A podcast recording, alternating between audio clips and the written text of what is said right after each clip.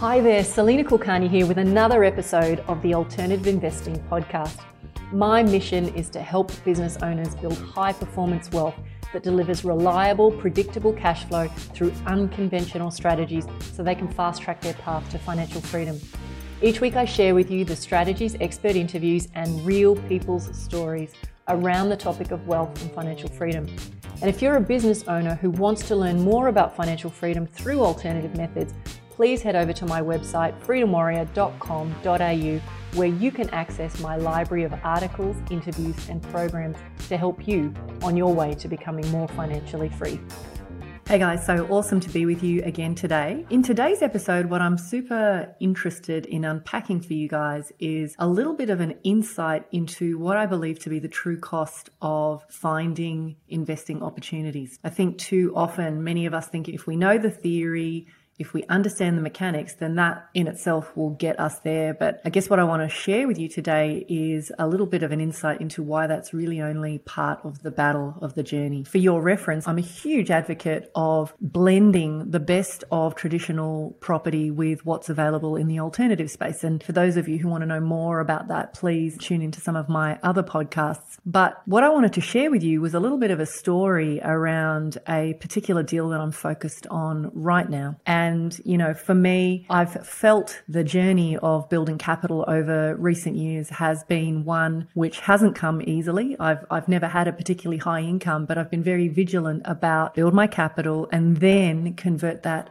uh, hard earned capital or a small percentage of it into annuities or investments that will deliver strong, predictable cash flow. So most of you guys know that about me already. What I wanted to share with you this week though was um, I've recently been focused on trying to find a another development after I'm going to say 2019. I kind of said, I think I'm done with buying more property. I think I'm done with developments. I've, you know, I've got enough and I just want to focus solely on using the playground of alternative investments to, to further grow my wealth. And then out of the blue, my beloved husband turned around and said, look, you know, I've got more time on my hands. I'm working less. How about we do another development? And I remember initially going, uh, I'm not sure. You know, they're a lot of work. Do we really need it? All these thoughts went through my head. But in the end, his enthusiasm won out. And I thought, you know, maybe doing the odd development here and there as we get older could be something that could be quite fun. You know, over the last 10, 12, maybe even 15 years, I've really had,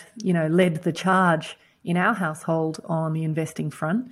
I haven't always got it right, but I guess my husband's kind of been focused on his business and you know, he's really lovingly encouraged me to, you know, make decisions and take the lead. And I thought, well, wouldn't it be lovely to, you know, as we get older, be doing some things in the investing space together? So I started to look uh, probably about four months ago, I started to actively start looking for a deal. And obviously, the market is scorching hot right now. Good deals are always thin on the ground because they're good deals. But in a market like ours, it's, it's, you know, 10 times worse. The point that I want, want to really emphasize and drive home really because it's, it's been a, a reminder over the last, you know, four months of how much work is involved in getting to the starting gates of, you know, securing a good deal. There's a lot of people out there trying to tell you what their theories are on wealth building and what you should and shouldn't be doing. And there's some really good people out there who really know their stuff. And from my perspective, the idea of building capital through traditional property investing makes sense particularly if you don't have amazing income or you're in a situation where you can't afford to have investments or carry investments that cause a massive cash drain. So that stuff's all good and well. Where the break in, you know, a lot of this stuff occurs is thinking that if I know the theory, that I can easily put it into practice. I think one of my greatest discoveries over the last 12 years was the recognition that finding the deals is probably, you know, one of the biggest parts of the journey. Knowledge is, is only uh, knowledge if you know, and it's fairly useless to you if you don't actually put it into practice. And there have been plenty of times in the past where I've spent the money, educated myself on a particular idea or a strategy. And then I've just completely floundered with, well, okay, well, what next? How do I actually put that into place? How do I find these deals? I guess what I wanted to really emphasize is that the journey of becoming a great investor is in part the wisdom and the knowledge. There's another part which is about finding the deals.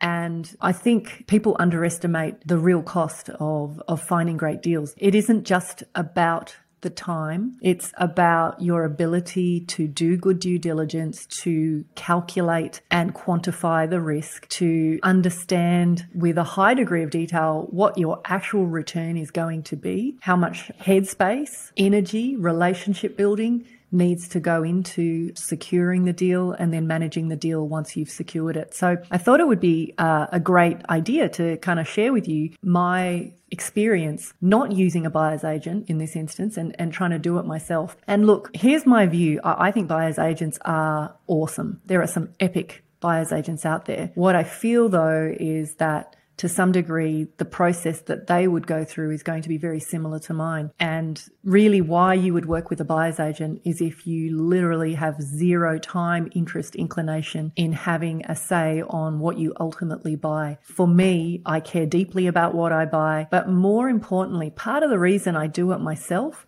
is I want to build relationships. One of the flaws I see with the buyer's agent model is they find you a deal and it's not replicable, meaning you pay a fairly steep fee for one deal. You don't learn anything and you certainly don't build relationships which are going to serve you over the long term. So for those of you who have the bandwidth to kind of take on some of what I'm sharing with you, I highly recommend it because the way to view investing is it's not about finding the next deal. It's not about finding the one deal that's going to be the silver bullet to get you to financial freedom. It's about the process of building all the elements, understanding the artistry around wealth building. And, you know, a big part of that is understanding the process and building the relationships. If I come back to my own story here, you know, I I spent countless evenings just trawling the net and, you know, making inquiries on things that I thought could potentially be good sites. And in the current market, unfortunately what happens is people they don't even come back to you. You know, they've got way too many people banging down the doors. And effectively, you know, you're putting your feelers out on dozens and dozens of properties. And then you are doing the due diligence and following up on the short list of ones that you think could be viable. So the first part of, of this is you've really got to recognize that you've got to put your net wide and put your feelers out for as many deals as possible. Will all of those deals come to fruition? Hell no. But what I'm trying to say is that you've got to cast the net wide in terms of just making as many inquiries as you feel you can. And then you need a, a way of, you know, shortlisting. And for me, the process of shortlisting always comes back to a little bit of mathematics and a little bit of anecdotal type evidence. One of the things I always ask is, could I live there? Could I live there? Like, would I want to be there? Because I see myself as representing maybe an idea or that I've got reasonable taste of living somewhere that's not going to be a slum area and it's not going to be maybe your total high end blue chip as well. It's where the bulk of the population want to live. And so therefore it, that's congruent with where I would consider doing developments and investing. And so running the numbers is always the starting point. So I can't even tell you the deal that I cut with my husband. I have to share this was that I would make the inquiries, shortlist deals, and then flick them to him to run through the little calculator, the feasibility calculator that we had. And, uh, you know, it wasn't a bad experience because, quite frankly, if I'm really honest, I am an accounting accountant by training and I recognize and understand the importance of detail, but it's not my nature to be particularly detailed. I, I'm really much more a big picture, concepts, relationships kind of girl. So, you know, we started off going, this is actually a good arrangement. Like, I'm spending the hours trawling the net, finding the deals, shortlisting, and then flicking them to him to do uh, run through our calculator. So that was that's where it started out, and there's no question that he's meticulous in terms of like dots his i's and crosses his t's, and that's his nature. So I thought, yeah, this this is actually we're starting off on a good footing. Once we actually shortlisted to maybe half a dozen deals, then this was the tricky part. Frankly, you may have some deals that stand out as being better than others, but again, you've got to really be prepared to put the time in to connect with and build relationships with the agents or the owners that, that are, you know, marketing these deals. And, and here's just my personal opinion. I think being authentic, not trying to talk a big game, and some of you may have heard me speak about that before, but finding people who understand what you're trying to achieve, who are maybe sympathetic to what you can and can't do and who are going to be really honest about, you know, what are the pros, maybe some of the the things to be aware of, the the, you know, the cracks in the cement and all that sort of stuff that, you know, maybe some agents would gloss over. And this is where you'll start to notice the more, the more people you speak to, the more agents you speak to, you'll just get a feel of like, yeah, I really like that person and I could do business with them. And even if it results in you not securing the deal, like that relationship, if, if you're on someone's radar and you're honest and authentic when you deal with them, I think that in the future, if opportunities come up that are in alignment with what you're looking for, you're more likely to get first bite of the cherry.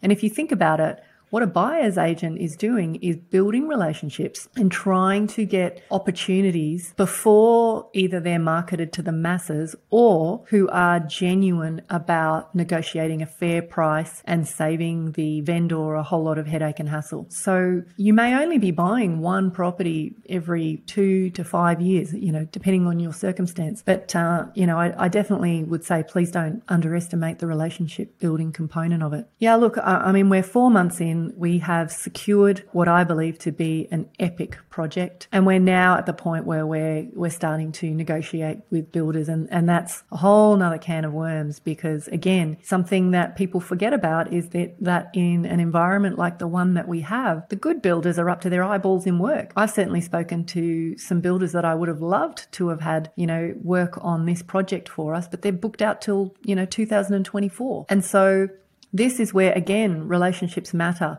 You know, I've decided to work with and engage a relatively expensive architect because I trust his judgment. I, I know that he's got my back and that he's going to help leverage his network of builders who will do a great job to help us win this component of the, the process. I guess in summary, what I'm really trying to say is that investing has to be something that you are genuinely interested in. It has to be something that depending on where you are in your journey, if you're at the point where you need to build capital, you need to really have your head in the game. Although you can engage people to shortcut the process, and I mean things like buyers agents and so forth, you still want to be super active about the decision making process side of things. Really what a buyer's agent agent should be doing is pulling together all the due diligence and putting properties in front of you and, and helping you make an informed decision. Before you get to that point, though, you should already have a pretty clear idea of which market you want to invest in and why. And so all of that stuff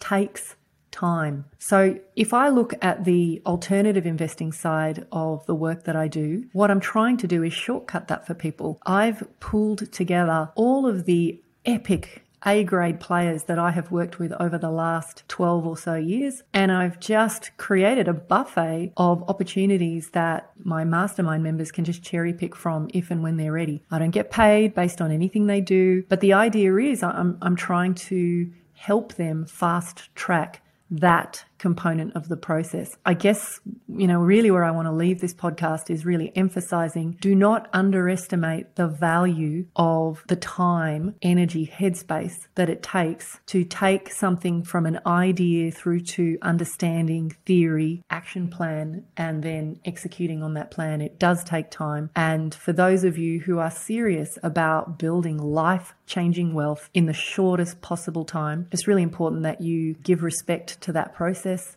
you understand it, and you find the right voices to help you remove friction on that journey. You know, I certainly hope with some of the content that we're creating on, on this podcast, the idea isn't necessarily that, you know, you or I may work together. because not everyone's a fit for the work that I do in terms of the work in my business. But what I hope is that the information that I share is actually valuable to you on, on your journey. Guys, with that, I'm going to probably pause there. What I'd love to actually ask as a, a, new part of this podcast is if you've got questions about wealth building, about the, the property investing game, if you want to kind of have me direct me to focus on specific topics, what I'm going to encourage you to do is actually send me an email or message me on my personal mobile and I'm I'm very quietly slightly nervous about doing this but I've decided I'll uh, I'll hand out my mobile phone on this podcast. I ask that you respect it. I ask that you generally speaking, just send me text messages. But my number is 0414 593 846. And yeah, what I'm looking for is uh, ideas, questions, things that you think would be worthwhile talking about with the background context that the Freedom Warrior podcast is really about helping you on your wealth building journey for life rather than finding the next hotspot or the next seal. Anyway, guys, till next time, take care. Thanks so much for listening to the Alternative Investing Podcast. If you're a business owner feeling frustrated that despite doing everything right in the property investing playbook and you're no closer to financial freedom, then head over to freedomwarrior.com.au to learn more about how you can use alternative investments to catapult your investing income and blend strategies to shave decades off your timeline to financial freedom. Till next time, take care. See you on the next episode and bye for now.